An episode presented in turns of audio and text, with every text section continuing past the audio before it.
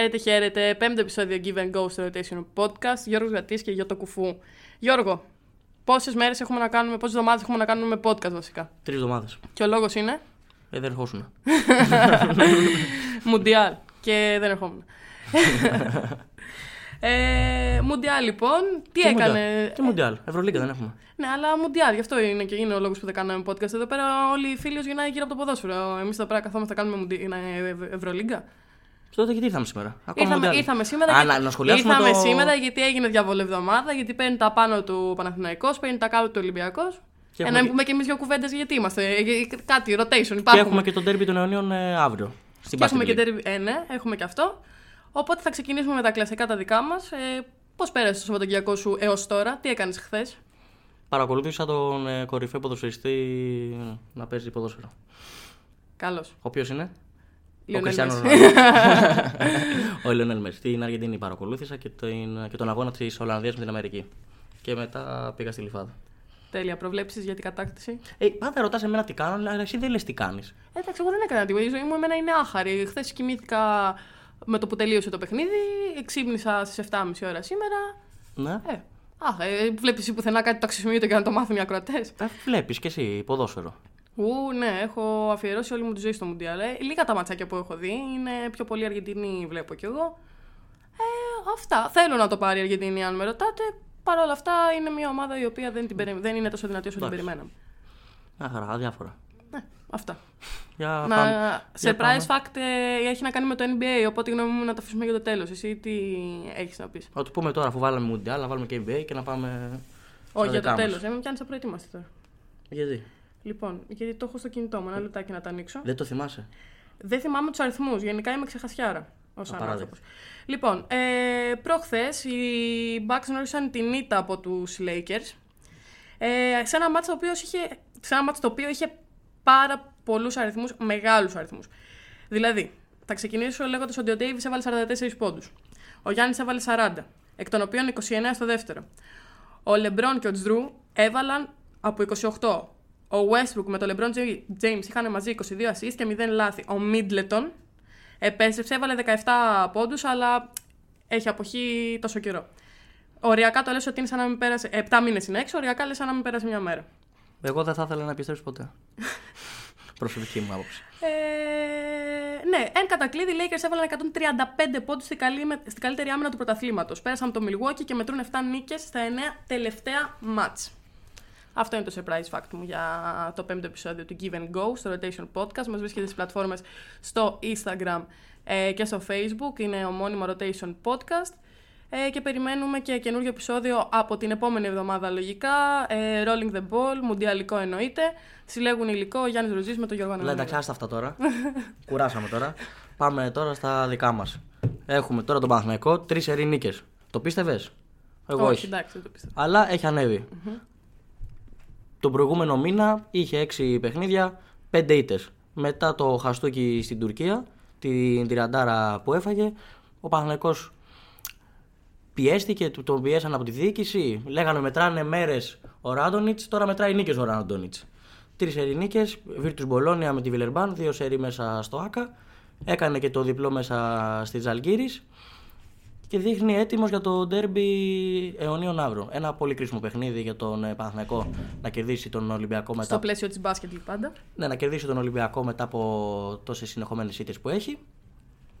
Για να συνεχίσει να χτίσει, να συνεχίσει την αυτοπεποίθησή του, την, ε, την ασφάλεια που παρέχει στην ομάδα, την ηρεμία, όλα αυτά τα όμορφα και ωραία που χρειάζεται ένας σύλλογος. Η αλήθεια είναι να ξεκινήσω από την πάσα που μου έδωσε ότι ούτε εγώ το περίμενα ότι ο Παναθηναϊκός πρόκειται να κάνει ε, στις τελευταίες αναμετρήσεις κάτι αυτό που έκανε βασικά. Έδειξε στη διαβολευδομάδα ότι. Από το, συγγνώμη, ναι. από το, από το δεύτερο ημίχρονο με τη Virtus Bologna. Ναι. Ήταν το παιχνίδι με τη Φενέρ, ήταν το πρώτο ημίχρονο με τη Virtus Bologna που δεν έπεισε και το δεύτερο ημίχρονο του καταπληκτικό. Και ο Waters και ο Ντέρι Williams που είναι άψογος. Ε, τώρα. Θα αφήσω αυτό που ήθελα να πω πριν και θέλω, να, αφού μου δώσει πάσα, να πάμε λίγο στα, στα ατομικά χαρακτηριστικά. Ε, βασικά στα ατομικά επιτεύγματα. Ο Ντέρικ Βίλιαμς, ναι. Πολυτιμότερος ε, με τις Ζαλγκίρις, ε, είκοσι πέντε, είκοσι πέντε πόντους, ε, μάζεψε πέντε rebound, μοίρασε δύο assist και είχε αξιολόγηση τριάντα. Είναι μια αξιολόγηση που δεν την έβλεπε συνέχεια συχνά ο Παναθηναϊκός από τους παίκτες του. Ε, ο Μπέικον έπαιξε πάρα πολύ καλά, που αν ρωτάς εμένα, ε, για να συμπληρώσω αυτό που λέγαμε σε παλαιότερο podcast, εν τέλει είναι βοηθητικός, πάρα πολύ βοηθητικός. Έχει λύσει τα χέρια στην επίθεση ε, του Παναθηναϊκού. Ναι, λέγαμε ότι έχει δύο όψεις αυτή η μεταγραφή. Mm. Δεν παίρνει τεσάρι που χρειάζεται ο Παναθηναϊκός ή κάποιο αθλητικό πεντάρι και παίρνει ένα τριάρι που έχει γεμίσει από τριάρια. Είπαμε και τα θετικά του στοιχεία που θα προσφέρει ε, κάποια θετικά πράγματα στο επιθετικό κομμάτι του Παναθηναϊκού, όπως είναι το Άιζο, ε, το post παιχνίδι. Και όντως ε, τελικά κάνει καλό στον Παναθηναϊκό. Έφερε άλλον αερό Μπέικον. Ε, και, εγώ, και εγώ και από τον Walters είμαι ο λίγο πιο ευχαριστημένη. Για μένα είναι το κλειδί του Παναθηναϊκού. Λέγαμε στην αρχή, που ο Παναθηναϊκός στην αρχή, ε, ναι, μεν έχανε, αλλά έχανε στον πόντο τα παιχνίδια. Τρεις ναι. πόντους, πέντε πόντους, αν εξαιρέσεις δηλαδή το παιχνίδι. Και ειδικά, ας πούμε, ακόμα, ακόμα και από το πρώτο με τη Real, τι έχασε, έχασε για δύο πόντους, αν θυμάμαι καλά. Και από τη Μονακό, ναι. άμα εξαιρέσεις δηλαδή το παιχνίδι με την Φενέρ που έχασε με τριάντα πόντους και δεν ξέρω κάποιο άλλο, κάποιο άλλο με κάποια διαφορά, όλα τα υπόλοιπα είναι στο πόντο. Είτε όταν κέρδιζε, είτε όταν έχανε, ήταν στο πόντο το. Το παιχνίδι. Οπότε ήταν σε λεπτομέρειες. Οπότε σε αυτές τις λεπτομέρειες ήταν μάλλον ο Walters. Που στα παιχνίδια του Παναθηναϊκού και στα τρία παιχνίδια που έχει τρεις συνεχόμενες νίκες, ο Walters στα C-πλήν είναι ο καλύτερος παίκτης του Παναθηναϊκού. Προσφέρει mm-hmm. πάρα πολύ. Είναι πάντα θετικός όταν βρίσκεται μέσα στο παρκέ. Άλλες φορές λίγο λιγότερο γιατί κάνει κάποια φάουλ, δεν είναι ακόμα έτοιμος να βγάλει τριάντα λεπτά, αλλά είναι ε, αξιοσημείωτο κλείδι για τον Παναθηναϊκό. Ε, και ο Πονίτκα κάτι πάει να κάνει. Δεν, είναι, δεν έχει καμία σχέση με αυτό που λέγαμε στην αρχή, που δεν βοηθάει και ο Γκριγκόνης. Αν θυμάσαι που λέγαμε ότι είναι, ναι. είναι μεταγραφές οι οποίες δεν έχουν αποδώσει καρπούς ακόμα για το Παναθηναϊκό. Οι μεταγραφές που παίξανε καλά στο Ευρωμπάσκετ και πιστεύαμε όλοι και ο κόσμος ότι θα προσφέρουν και στον Παναθηναϊκό όπως προσφέραν και στις εθνικές τους ομάδες. Αλλά εντάξει, όταν αγωνίζεσαι ένα. Είναι διαφορετικό να αγωνίζεσαι στο Ευρωμπάσκετ που έχει οκτώ αγώνες, επτά, και άλλος σε ένα μαραθώνιο όπως είναι η Ευρωλίγκα. Με μια συνεχόμενη διάρκεια. Είναι πολύ διαφορετικό εκεί. Μπορούμε να βάλουμε και τον Παπαγιάννη στο τραπέζι λίγο. Να τον πετάξω έτσι δειλά-δειλά. Να τον πετάξουμε εκτός πρέπει, αλλά. Καλά, εντάξει. Είναι, είναι αυτός ο παίκτης που λέει αφαιρώ. Ότι μπορώ να βάλω δέκα με δεκαπέντε πόντους και θα φάω πίσω τριακόσια. Ο Παπαγιάννης ακριβώς αυτό. Ναι. Δεν... Με τη Ζαλγκίρις και στο παιχνίδι με τη Βιλερμπάν ήταν αρκετά καλός. Μάλιστα δεκατρία rebound και... παρά τα αυτά. Αλλά έβαλε έξι πόντους. Και στην άμυνα. Μέχρι το παιχνίδι με τη Φενέρ, ο, ο Παπαγιάννης. Ήταν ο παίκτης που μπορεί να βλέπεις τα, τα, τα στατιστικά του. Είχε δέκα πόντους, οκτώ rebound, κάνα δύο τάπες, αλλά η πραγματική ουσία, αν έβλεπες το παιχνίδι, ήταν ότι ήταν τρύπα στην άμυνα. Mm-hmm. Δεν μπορούσε να μαρκάρει δηλαδή το pick and roll ε, των ε, κοντών. Είτε θα τρώγε drive, είτε θα μάρκαρε το drive και θα πασάρανε στο ψηλό. Δηλαδή υπήρχε μεγάλη τρύπα. Δεν ευθύνεται μόνο αυτός. Η άμυνα είναι συνδυαστική. Είναι θέληση, είναι πάρα πολλά πράγματα στο μπάσκετ. Αλλά ήταν ένα κομμάτι που ο Παπαγιάννης υστερούσε πάρα πολύ σε αυτό και είχε μεγάλη ευθύνη. Και φαίνεται να το έχει κατανοήσει και ο ίδιος και γι' αυτό στα επόμενα παιχνίδια έχει συμβάλει πάρα πολύ στο κομμάτι το αμυντικό. Γιατί και ο Παναθηναϊκός από την άμυνα του κερδίζει τα παιχνίδια. Με τη Ζαλγκίρις δέχτηκε εξήντα επτά πόντους. Με την Βιλερμπάν κάπου εκεί, νομίζω κάτω από εβδομήντα δέχτηκε. Mm-hmm. Έχει ανεβάσει πολύ το αμυντικό του. Έχει βελτιώσει πάρα πολύ το κομμάτι του, στο... το κομμάτι της άμυνας. Ίσως βοήθησε ο Ολί που παίρνει περισσότερο χρόνο. Ίσως το αφήνω το ερώτημα, ίσως να παίζει καλύτερα χωρίς τον Γκριγκόνης. Είναι πολλά τα, τα ερωτήματα που ο Παναθηναϊκός ναι, τα έχει βρει και είναι... τα έχει απαντήσει. Ε, ότι το έχεις ξαναναφέρει και πρόσφατα μάλιστα ότι τρία... στα τρία παιχνίδια για αυτά που λείπει ο Γκριγκόνης, καλός ή κακός, για τον τραυματισμό του, έχει... τα έχει πάει πολύ καλά ο Παναθηναϊκός. Αν ε, μπορώ να αφήσω ένα. Μπορεί και να τους συσπήρωσε, αλλά παίζει πολύ καλύτερα πάντως. Αν μπορώ να αφήσω ένα σχόλιο όσο αφορά το ομαδικό επίπεδο, ε, είναι ότι στο μάτς με τη Ζαλγκίρις ο Παναθηναϊκός προηγούταν καθ' όλη τη διάρκεια. Ε, δηλαδή, καθ' όλη τη διάρκεια. Σε κάθε λήξη του δεκαλέπτου ήταν μπροστά. Το ίδιο συνέβη και ε, με τη Βιλερμπάν. Ακριβώς, και είναι, δείχνει ότι φτιάχνει ρυθμό, ότι ε, έχει τον τρόπο να επιβάλλεται στην άλλη ομάδα, να μην αφήνει το περιθώριο να το προσπεράσει και να μπαίνει σε κάθε περίοδο με, έχοντας κεφάλι. Επίσης, σε σχέση με τη Ζαλγκίρις, ήταν πολύ καλύτερο ας πούμε, στα σούτ εντός παιδείας. Δηλαδή, τα μισά που. Τις μισές προσπάθειες κατέληγαν στο καλάθι. Τέρι Γουίλιαμς είχε έξι στα έξι. Ναι, το ίδιο και στα δίποντα. Το ίδιο και στα τρίποντα. Στα τρίποντα παραπάνω από το ένα στα τρία έμπαινε. Ε, blocks, εντάξει, ε, πέταξε επτά τάπες ο Παναθηναϊκός.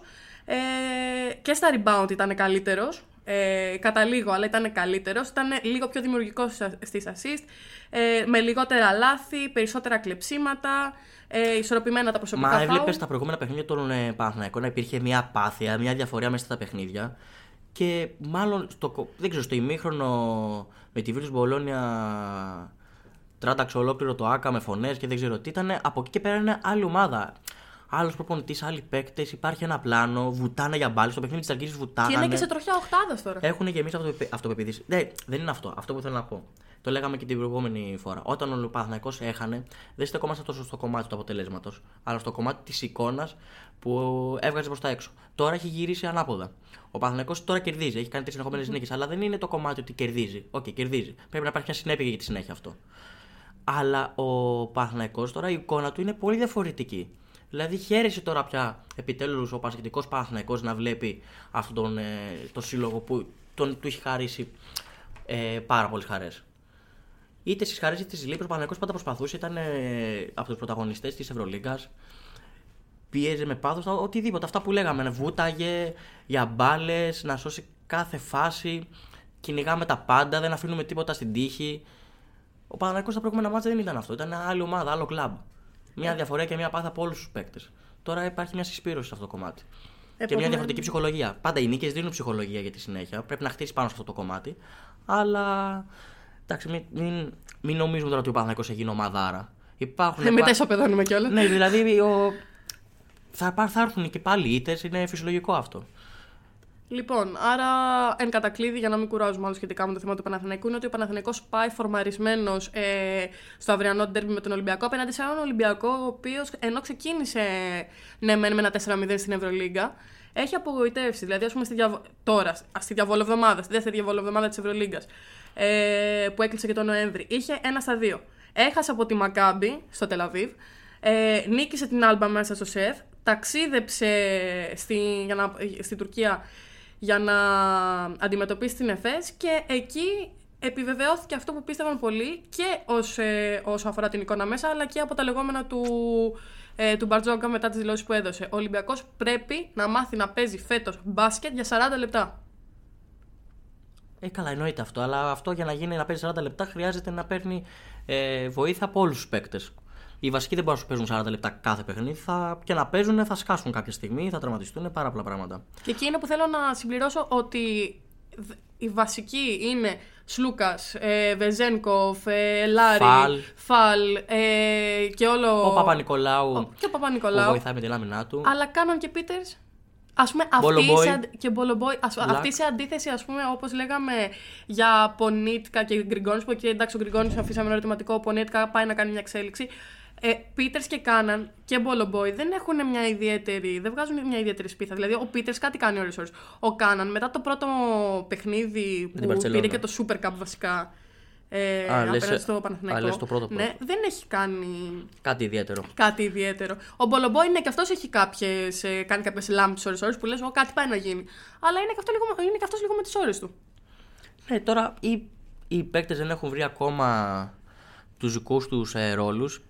Ο Μπαρτζόκας πάντως του δείχνει να τους εμπιστεύεται ο, ο προπονητής του Ολυμπιακού. Σίγουρα, σίγουρα. Δηλαδή δεν... Αλλά δεν έχει να κάνει και κάτι δεν άλλο. Δεν το κλείνει το rotation, το ανοίγει. Τους εμπιστεύεται ακόμα και στα κρίσιμα, δηλαδή πάμε να, να κερδίσουμε γιατί σας εμπιστεύομαι, γιατί θέλω να, έχω, να έχει η ομάδα μου ποικιλία από πρωταγωνιστές. Και εδώ επιβεβαιώνεται αυτό που έλεγες σε άλλα podcast, ότι η ΕΦΕΣ είναι αυτή που μας, μας έχει συνηθίσει. Δηλαδή, τη βλέπουμε να κάνει μια κοιλιά στην αρχή και λέμε: πω ρε παιδάκι μου, τι θα κάνει τώρα αυτή, θα μπει οχτάδα. Και τώρα έχει ξεκινήσει στα, στο προχριστουγεννιάτικο αυτό δεκαήμερο και ξεκινάει και μπαίνει έτσι μπαπ.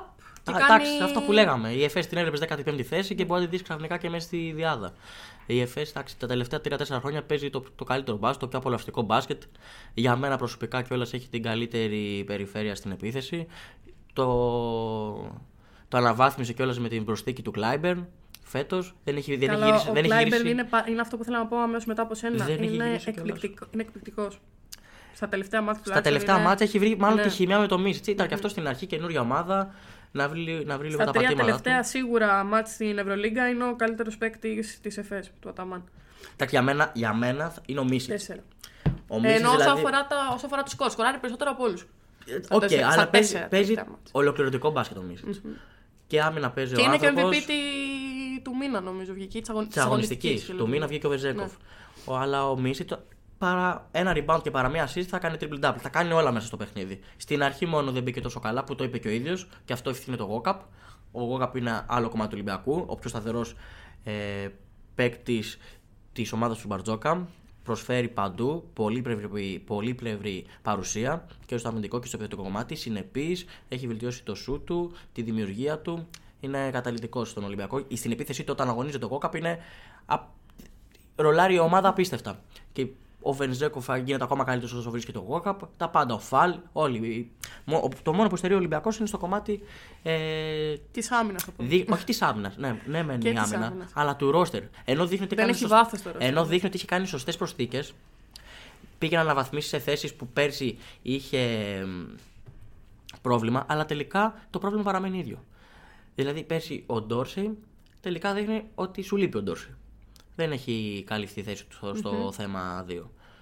Στο κομμάτι του πενταριού, ο Μπολομπόι δεν έχει πάρει. Δηλαδή, ο Χασάν πρόσφερε μάλλον περισσότερο στο επιθετικό κομμάτι. Τουλάχιστον προσφέρει επιθετικά. Για μένα προ... υπήρχε πρόβλημα στο τακτικό αμυντικό κομμάτι που το χτυπάγαν στο pick and roll, στην άμυνα. Αλλά στο pick and roll στην επίθεση ήταν πάρα πολύ καλός.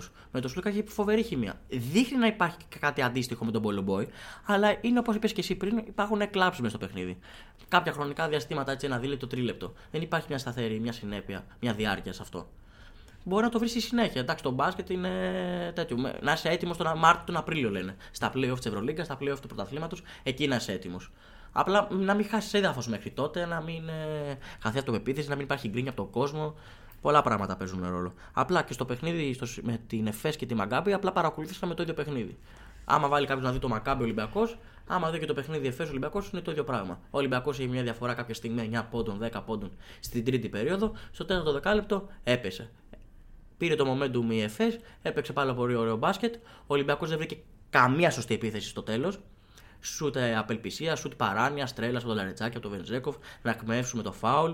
Ε, έλειπε ο Γόκαπ, κάνει εκεί αλλαγές κάκι ο Μπαρτζόκας. Δεν μπορούσαν να περιορίσουν τον Μίσιτς και τον Κλάιμπερν τουλάχιστον ένα από το δύο. Βάλανε ογδόντα δύο πόντους, εκ των οποίων εξήντα δύο ήταν από αυτούς τους δύο. Ωραία. Μαζί σου. Δεν μπορείς να τους περιορίσεις. Ε, για μένα ο παίκτης κλειδί του παιχνιδιού είναι ο Μπομπουά, με πέντε στα έξι τρίποντα. Και παίζει και pick and roll στο τέλος που βρίσκει ο Ζίζιτς στη γωνία των Μίσιτς και σουτάρει για τρίποντο. Ε, πού να μαρκάρεις τώρα τρεις παίκτες? Έχεις εσύ τρεις αμυντικούς να μαρκάρουν, ή ο Σλούκας, ο Λαριτζάκης, τέτοιους παίκτες βελληνικούς? Δηλαδή, εγώ προσωπικά μάλλον προτιμούσα να, να, να έπαιζε ο Λάρκιν. Μήπως χαλούσε λίγο αυτό το rotation ε, της χημίας που υπάρχει αυτή τη στιγμή τώρα στην Εφές με τον Μπομπουά, το Μίστη και τον Κλάιμπερ που έχουν βρει ένα ωραίο τρίπτυχο, και να μπει ο Λάρκιν και λίγο να έφερνε μια ανακοτοσούρα. Ωραία τρία ένα, ναι. Ωραία, στο τρία ένα. Πλάνο. τρία ένα και μέχρι να έρθει και ο Λάρκιν. Και άμα βρει και αυτός ο ρυθμός. Άντε, παραλίγο να μπει. Άντε, πιάστηνα. Παραλίγο να μπει. Ήτανε, φημολογούταν ότι θα έπαιζε πρώτη του Δεκέμβρη απέναντι στον Ολυμπιακό. Που ο Αταμάν πήγε να κάνει και ένα κολπάκι στην άμυνα, να βάλει τον Ντάστο, να μαρκάρει τον Βενζέκοφ, που δεν του βγήκε. Mm-hmm. Δηλαδή κατέβηκε και λίγο διαβασμένη η Εφές, δεν του βγήκε, αλλά στο τέλος ε, μέτρησε η προσωπικότητα των παικτών που έχει, στο ατομικό ταλέντο κιόλας. Αλλά και της χημίας που υπάρχει τα τελευταία χρόνια. Καλός ή κακός, γιατί η Εφές παίζει καταπληκτικό μπάσκετ ε, σε μεγάλη διάρκεια. Να πάω στο γενικό φάσμα, στη γενική εικόνα της αγωνιστικής. Όχι. Θέλω να σταθώ λίγο στο κομμάτι του αυριανού, ότι ο Παναθηναϊκός έχει μια τεράστια ευκαιρία να, να, να, να κερδίσει τον Ολυμπιακό για να πει ότι είμαι υπολογίσιμος αντίπαλος για το πρωτάθλημα και για τη συνέχεια. Γιατί καλός ή κακός του έχει πάρει τώρα το πρωτάθλημα, το κύπελο, το Super Cup, νίκες στην Ευρωλίγκα. Άλλες φορές εύκολες, άλλες φορές πιο δύσκολες. Έχει να κερδίσει από πέρσι, τέτοια εποχή περίπου, που κέρδισε στο ΣΕΦ για το πρωτάθλημα πάλι με τον Νέντοβιτς. Κάτι αντίστοιχο θα μπορεί, θα μπορεί να γίνει αύριο. Γιατί, γιατί ο Παναθηναϊκός αυτή τη στιγμή είναι στην καλύτερη αγωνιστική του εικόνα. Ο, ο Ολυμπιακός αντίστοιχα δεν είναι τόσο όπως τα πριν. Παραμένει ακόμα το φαβορί για πολλούς λόγους, γιατί έχει την περισσότερη συνέπεια μέχρι στιγμής ε, στη φετινή αγωνιστική δραστηριότητα. Αλλά ο Παναθηναϊκός έχει τη μεγαλύτερη ευκαιρία. Και μάλλον μπορεί, μπο, και μπορεί κιόλας αύριο να κάνει τον μπαμ. Και γιατί όχι να μην το κάνει τον μπαμ. Έχει και τον Μπέκο σε πολύ καλό φεγγάρι, τον Williams, τον Walters. Οι παίκτες είναι πιο παγιασμένοι, πιο ενωμένοι. Ο, ο Ολυμπιακός έχει περισσότερα προβληματάκια και. Προβληματάκια. Ψάχνεται τώρα. Ψάχνει ρόλους ε, και το ρόστερ του. Εγώ πιστεύω ότι διόλο πιθανό είναι η υπέρβαση του Παναθηναϊκού. Ε, πιστεύω επίσης ότι ο Ολυμπιακός. Ε, τι θέλω να πω. Ο Ολυμπιακός ε, πιστεύω ότι έχει κατεβεί ένα σκαλάκι. Ο Παναθηναϊκός έχει ανεβεί ένα σκαλάκι. Οπότε κάπου στη μέση τώρα είναι, είναι όλο το ντε. Πιστεύω ότι δηλαδή οι δυνάμεις εξισορροπούνται τώρα. Τουλάχιστον με τα τελευταία δεδομένα. Ε, οπότε ναι, και εγώ πιστεύω. Καλά. Φαβορεί είναι ο Ολυμπιακός ακόμα, γιατί το ότι έκανε. Και λόγω έδρας. Κακό... Ναι, και λόγω έδρας, το ότι έκανε ε, τρεις τελευταίους κακούς αγώνες δεν πάει να πει ότι έχει χάσει ό,τι έχει. Ε, παραμένει πολύ καλή ομάδα. Παραμένει πάρα πολύ καλή ομάδα. Και, μπορεί, και άμα κερδίσει αυτό το match, μπορεί μετά να επιστρέψει πίσω στην καλή φόρμα που ήταν. Απλά είναι και ο Παναθηναϊκός τώρα πιο δύσκολο εμπόδιο από ότι ήταν, ας πούμε, στο Super Cup. Κατέβη. Δεν θα γνωρίσει τον ίδιο. Δεν θα, δεν θα αντιμετωπίσει τον ίδιο Παναθηναϊκό που αντιμετώπισε το Σεπτέμβρη. Δεν θα αντιμετωπίσει τώρα που έχει ο Ολυμπιακός τον Παναθηναϊκό της Φενέρ. Αυτή η εικόνα που κατέβαζε, την αδιαφορία, οτιδήποτε. Τώρα είναι πολύ διαφορετική κατάσταση. Μπορεί να κερδίσει και με είκοσι πόντους. Το μπάσκετ έτσι είναι, αλλά είναι πολύ διαφορετικό τώρα. Ε, το αυριανό παιχνίδι, το ντέρμπι. Δηλαδή, αν παίζανε ένα μήνα πριν, θα λέγαμε όλοι εντάξει, κατέβηκε η διαφορά που θα είναι στους είκοσι, στους είκοσι πέντε, στους τριάντα. Και τώρα ο Παναθηναϊκός κατεβαίνει με πλάνο νίκης. Συμφωνώ. Λοιπόν, στο... στη γενική εικόνα της έντεκα αγωνιστικής της Ευρωλίγκας, ε, το μάτς άνοιξε η Εφές με τον Ολυμπιακό, το οποίο είπαμε το σκορ ήταν έληξε ογδόντα δύο εβδομήντα ένα.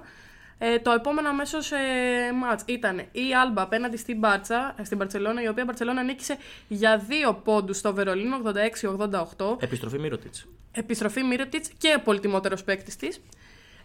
Βιλερμπάν Μονακό εβδομήντα πέντε ογδόντα τέσσερα. Μάικ Τζέιμς ε, με τους περισσότερους πόντους, πολυτιμότερος όμως ήταν ο Μοντεγιούνας. Ε, το γαλλικό ντέρμπι. Ναι, ακριβώς. Γαλλικό. Εντάξει, τώρα το Μονακό πώς το πάρει κανείς. Εντάξει, πώς το παίρνεις εσύ.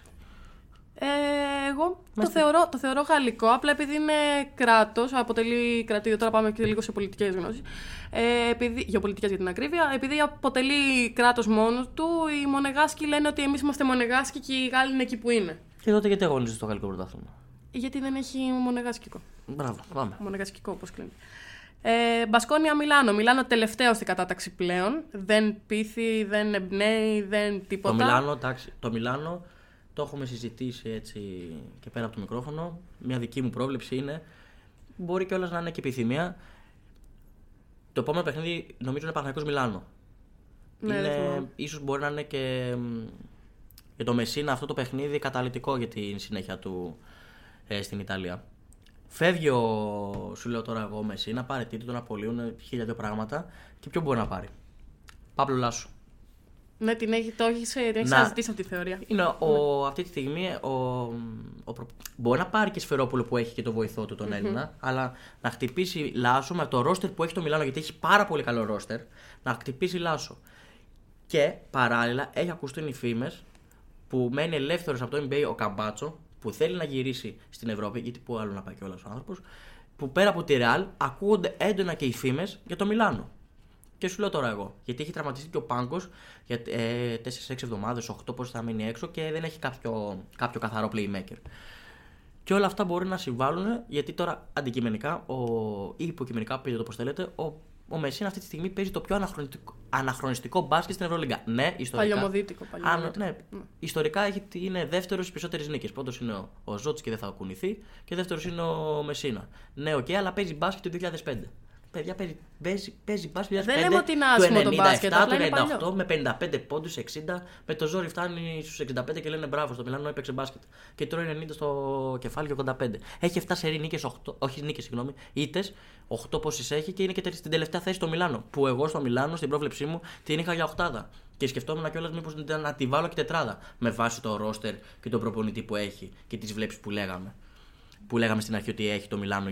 Η ελπίδα ότι είναι πια η ευκαιρία το Μιλάνο να κάνει κάτι το διαφορετικό, να πατήσει Final Four, να πατήσει ίσως και τελικό. Πολλά πράγματα που λέγαμε, αλλά στην πράξη τελικά το αντίθετο.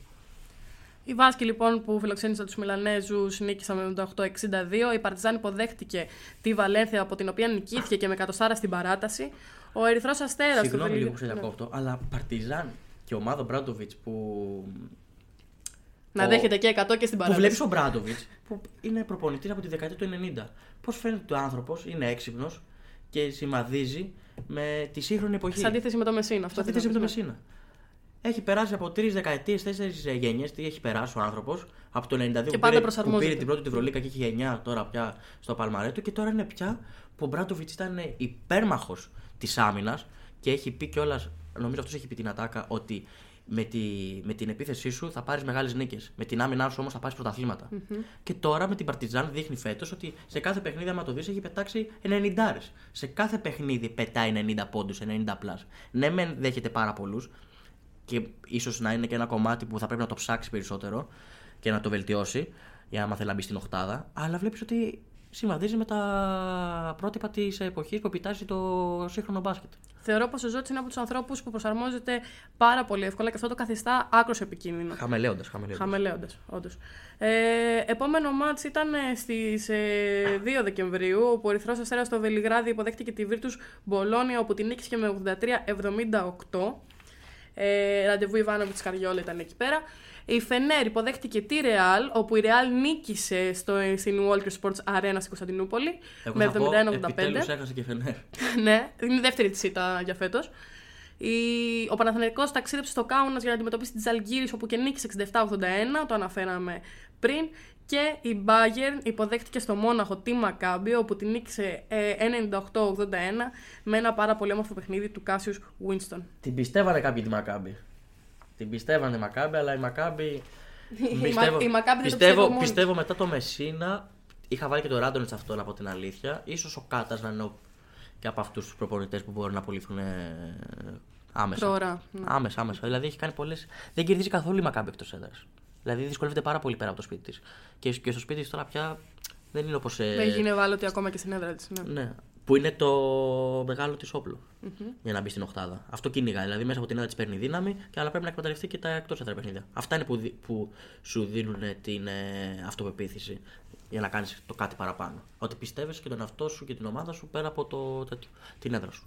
Η βαθμολογία έχει ως εξής. Στην κορυφή είναι η Φενέρμπαχτσέ, ακολουθεί η Ρεάλ Μαδρίτης, από κάτω η Μπαρτσελώνα. Η Μονακό, ο Ολυμπιακός, η Εφές, η Μπασκόνια και η Ζαλγκίρις κλείνουν την οκτάδα. Σε τροχιά οκτάδας βρίσκεται η Μακάμπι και ο Παναθηναϊκός, όπου αυτή είναι η δέκατη πρώτη, και ακολουθεί η Βαλένθια με τον Ερυθρό Αστέρα στη δωδέκατη θέση, δέκατη τρίτη Παρτιζάν, δέκατη τέταρτη η Βίρτους, δέκατη πέμπτη η Μπάγερν, δέκατη έκτη η Άλμπα, δέκατη έβδομη η Βιλερμπάν, η οποία και αυτή ε, έχει κάνει κοιλιά τώρα. Ε, και κλείνει και ουραγός είναι το Μιλάνο. Η απογοήτευση. Η απογοήτευση. Και η Άλμπα που. Τι θέση είναι η Άλμπα? Ε, πρέπει να το συζητήσουμε αυτό τώρα. Ε. Λοιπόν, η Άλμπα είναι δέκατη έκτη, οριακά μέσα στη δεκαεξάδα, γιατί εγώ ήθελα να τη βάλω και οκτάδα. Αλλά, είναι... αλλά δεν έχει τελειώσει τίποτα ακόμα. Το θαύμα των Χριστουγέννων έρχεται. είναι, είναι ένα στάκι που κάνουμε μεταξύ μας όταν κάναμε την τότε πρόβλεψη. Που εντάξει, θα ξανακάνουμε προβλέψεις όταν θα φτάσει κάπου στα μισά. Ε, όταν θα τελειώσει ο πρώτος γύρος, μάλλον. Η Ευρωλίγα και θα έχουμε μια πιο ξεκάθαρη εικόνα των ομάδων. Τότε στην αρχή κάναμε απλά προβλέψεις, πώς πιστεύουμε ότι παίζουν. Είχαμε δει μια εικόνα τριών αγωνιστικών και η Άλμπα ήταν και άιτη τότε. Η δεύτερη τρίτη νομίζω ήταν. Και πόσες νίκες έχει τώρα η Άλμπα? Τώρα η Άλμπα, θα σου πω αμέσως πόσες νίκες έχει. Πρέπει να έχει τρεις. Στις τρεις δεν έχει μείνει. Ε, Στις τρεις πρέπει τρεις, να έχει μείνει. Ναι. Η Άλμπα πρέπει να είναι. Όχι, όχι, περίμενε. Η Άλμπα πρέπει να είναι. Που ξεκίνησε η Άλμπα με τρία στα τρία στο Βερολίνο και κέρδισε τον Παναθηναϊκό πολύ εύκολα. Να το και η Άλμπα είναι στις τρεις. Να ναι. Και το παιχνίδι που, και... που είχε χάσει ο Παναθηναϊκός εύκολα. Και είναι στις τρεις. Είχε ξεκινήσει με τρία στα τρία, την έβαλε στην οκτάδα και από τότε η καημένη ομάδα δεν έχει σταυρώσει νίκη. Δεν και έπρεπε σε... να τη μάταξα. Που σε είχα ρωτήσει. Ναι. Σε... Τώρα πια δεν τη ρωτάω αν πιστεύει θα μπει οκτάδα. Γιατί εντάξει, είναι... Οριακά στη δεκαεξάδα. Είναι δύσκολο. Τη ρωτάω πια να θα είναι στη δεκαεξάδα. Γιατί τη βλέπω δεκαεπτά, δεκαοκτώ εκεί και μετά. Είναι ένα αστείακι που το κάνουμε συχνά, όχι μόνο για που το κάνουν και άλλα παιδιά. Και εμένα ξαφνικά κάτι μου τυχαίνει εκείνη τη στιγμή. Χτυπάνε τηλέφωνα, πρέπει να φύγω. Πρέπει να πάω κάπου. Η Άλμπα τώρα στην οκτάδα με τρεις νίκες. Τέλος πάντων, εδώ έβαλα το Μιλάνο και το Μιλάνο είναι ε, τελευταίο που την είχα ρωτήσει κιόλας. Καλή καρδιά, καλά παιδιά να είναι. Την είχα ρωτήσει το Μιλάνο, πού το έβαλε το Μιλάνο, μου λέει δεν το βλέπω το Μιλάνο. Και τελικά είχε δίκιο, το Μιλάνο δεν είναι μέσα. Εντάξει, δεν πειράζει. Λοιπόν, στην αγωνιστική ημέρα νούμερο δώδεκα, δηλαδή στη δωδέκατη αγωνιστική της Ευρωλίγκας, η Άλμπα στο Βερολίνο θα υποδεχτεί τη Φενέρ Μπαχτσέ. Ο Παναθηναϊκός θα υποδεχτεί το Μιλάνο. Η, Βαλε... η Βαλένθια θα ταξιδέψει στο Τελαβίβ για να αναμετρηθεί με τη Μακάμπι. Η Παρτιζάν σε ένα παιχνίδι σέρβικο θα υποδεχτεί τον Ερυθρό Αστέρα.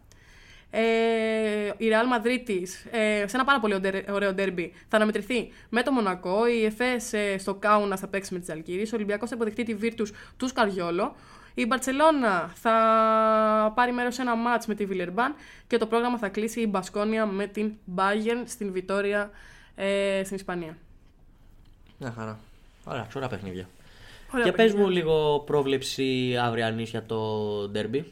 Ε, την είπα νομίζω μέσω πλήν σαφώς. Αν θέλετε, αν θέλετε να εκτεθώ, αυτά, τώρα αν θέλετε να εκτεθώ κατά λέξη, πιστεύω ότι ο Ολυμπιακός λίγο πολύ θα, θα κερδίσει, θα επιβληθεί του Παναθηναϊκού.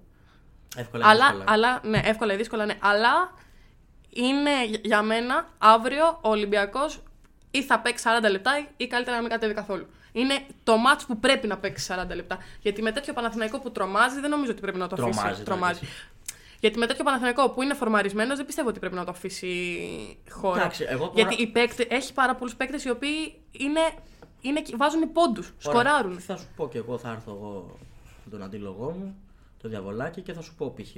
πουλήσεις να παίξεις σαράντα λεπτά. Το ακούω ότι πρέπει σε έναν αγώνα μπάσκετ με διάρκεια σαράντα λεπτά να είσαι συγκεντρωμένος, να μην χάσω το δευτερόλεπτο. Αλλά ο Ολυμπιακός πέρσι, στους τελικούς τουλάχιστον, τα παιχνίδια τα καθάριζε σε, υπό, σε υπόθεση δέκα λεπτών. Κέρδισε το πρώτο δέκα λεπτό, έπαιρνε μια διαφορά δεκαεννιά πόντων, τη συντηρούσε μετά.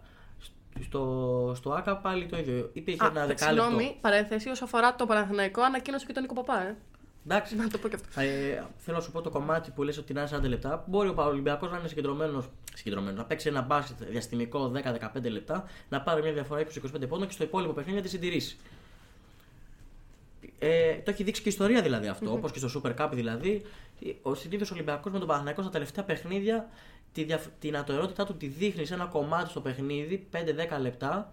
Αν, είτε, είτε στην πρώτη περίοδο, στη δεύτερη, στη τρίτη, δεν έχει σημασία αυτό. Υπάρχει ένα πεντάλεπτο δεκάλεπτο που συνήθως δείχνει την ανατερότητά του και παίρνει το παιχνίδι. Και στα υπόλοιπα τρία δεκάλεπτα ο Παναθηναϊκός μπορεί να κερδίζει και στα επιμέρους σκορ για διαφορά ένα πόντο, δύο. Αλλά εκεί θέλω να καταλήξω ότι δεν απαραίτητο το σαράντα λεπτό που λες, αλλά πρέπει να το κάνει γιατί δείχνει ότι όταν θα το κάνει, φέτος τουλάχιστον ο Ολυμπιακός κολλάει. Όπως κόλλησε και με τη Βαλένθια που έχασε δεκαέξι πόντους διαφορά, όπως και με τη Μακάμπι το ίδιο διψήφια διαφορά. Στο τελευταίο παιχνίδι με την. Ε, με την ΕΦΕΣ, εντάξει. Συμφωνώ, συμφωνώ. Αν όχι να παίξει σαράντα λεπτά, τουλάχιστον να συντηρήσει και να σεβαστεί το κόπο που θα κάνει για να δημιουργήσει κάποιες διαφορές, γιατί θα είναι, από ό,τι εγώ πιστεύω και προβλέπω, θα είναι λίγο πιο επιβλητικό στις περισσότερες φάσεις. Ε, κλείνοντας, να συμπληρώσω ένα παλιό μας ε, ε, podcast, όσο αφορά, αν θυμάστε, εκείνο το podcast με τη FIBA και την Ευρωλίγκα. Ε, έχουμε κανονίσει συνάντηση. Ποιος, ο Ποντιρόγκα. Η, ναι, η FIBA με την Ευρωλίγκα. Ε, για να, με φόντο το καλεντάρι και τα παράθυρα, έτσι ώστε να, να σταματήσει όλο αυτό που κράξαμε εκείνη τη μέρα και είχαμε τα παράπονα. Πιο, αν τα είχαμε εμείς, φανταστείτε, δηλαδή, παίκτες και ομάδες. Ε, τι παράπονα και γκρίνια έχουν. Θα πρέπει να καθίσουν επιτέλους στο τραπέζι να λυθεί αυτό το, το ζήτημα. Γενικός γραμματέας ε, θα είναι ο Ανδρέας ε, Ζάγκλης. Ε, ή Ζάγκλης ή Ζαγκλής, δεν θυμάμαι καλά πώς τονίζεται. Ε, μέχρι το δύο χιλιάδες τριάντα ένα στη FIBA. Ε, σε μια χρήσιμη πληροφορίας της ημέρας, ο, ο Καμπάτσο φημολογείται ότι θα γυρίσει στην, Ευρω... στην Ευρώπη. Ε, το είπες. Το Συγγνώμη, δεν, δεν το θυμάμαι. Και φλερτάρει με την Αρμάνη. Ε, και η πιο χρήσιμη πληροφορία της ημέρας είναι αυτό που είπαμε ότι ο Παπάς ανακοινώθηκε από τον Παναθηναϊκό. Εντάξει, ήταν από το δύο χιλιάδες δεκατρία μέχρι το δύο χιλιάδες είκοσι. Θέλει Αγα... να κλείσει την Αγαπήθηκε καριέρα. Αγαπήθηκε και αγάπησε τον Παναθηναϊκό και θα κλείσει τώρα την καριέρα του στο Πράσινο Σύλλογο. Στην, στην αγαπημένη του ομάδα. Εντάξει, τώρα δεν ξέρω κατά πόσο θα βοηθήσει ο Παπάς στον ε, Παναθηναϊκό. Δεν νομίζω ότι πάει για να βοηθήσει. Πάει απλά για να κλείσει την καριέρα του εκεί πέρα. Για να ξέρω, γραφτεί... ίσως να βοηθήσει στα αποδυτήρια, να του συσπηρώσει. Εντάξει, σίγουρα παίζει και ρόλο που είναι Έλληνας. Σίγουρα παίζει και ρόλο που ήταν, ε, ήταν τόσα χρόνια στην ομάδα και γνωρίζει τι εστί Παναθηναϊκός, τι εστί ο ΆΚΑ, ο κόσμος, Τριφύλλη, όλα αυτά. Ξέρει τι γνωρίζει. Πιστεύω μόνο σε αυτό το κομμάτι μπορεί να βοηθήσει το επικοινωνιακό. Τώρα νομίζω στο αγωνιστικό έχει μείνει πάρα πολύ πίσω. Καλός ή κακός, έχει, έχει περάσει και από δύο τραυματισμούς. Μεγάλη αποχή ε, από τα παρκέ. Τώρα δεν ξέρω κατά. Δεν, δεν το βλέπω να βοηθάει. Μακάρι ο άνθρωπος να βοηθήσει να τελειώσει την καριέρα του όμορφα. Αυτά λοιπόν για το πέμπτο επεισόδιο του Give and Go. Ε, μέχρι το επόμενο λοιπόν, ε, πλησιάζει και το τέλος του Μουντιάλ, οπότε γενικά η Φίλιος ε, γυρνάει γύρω από πάρα πολλά αγωνιστικά θέματα. Ε, σίγουρα θα, στο επόμενο podcast θα μιλήσουμε για το αυριανό ντέρμπι, ε, το οποίο αναμένουμε ε, με ανυπομονησία. Ε, ευχαριστούμε πάρα πολύ που μας ακούσατε στο Rotation Podcast Give and Go, Γιώργος Γατής και Γιώτο Κουφούς. Ευχαριστούμε πολύ. Καλή συνέχεια.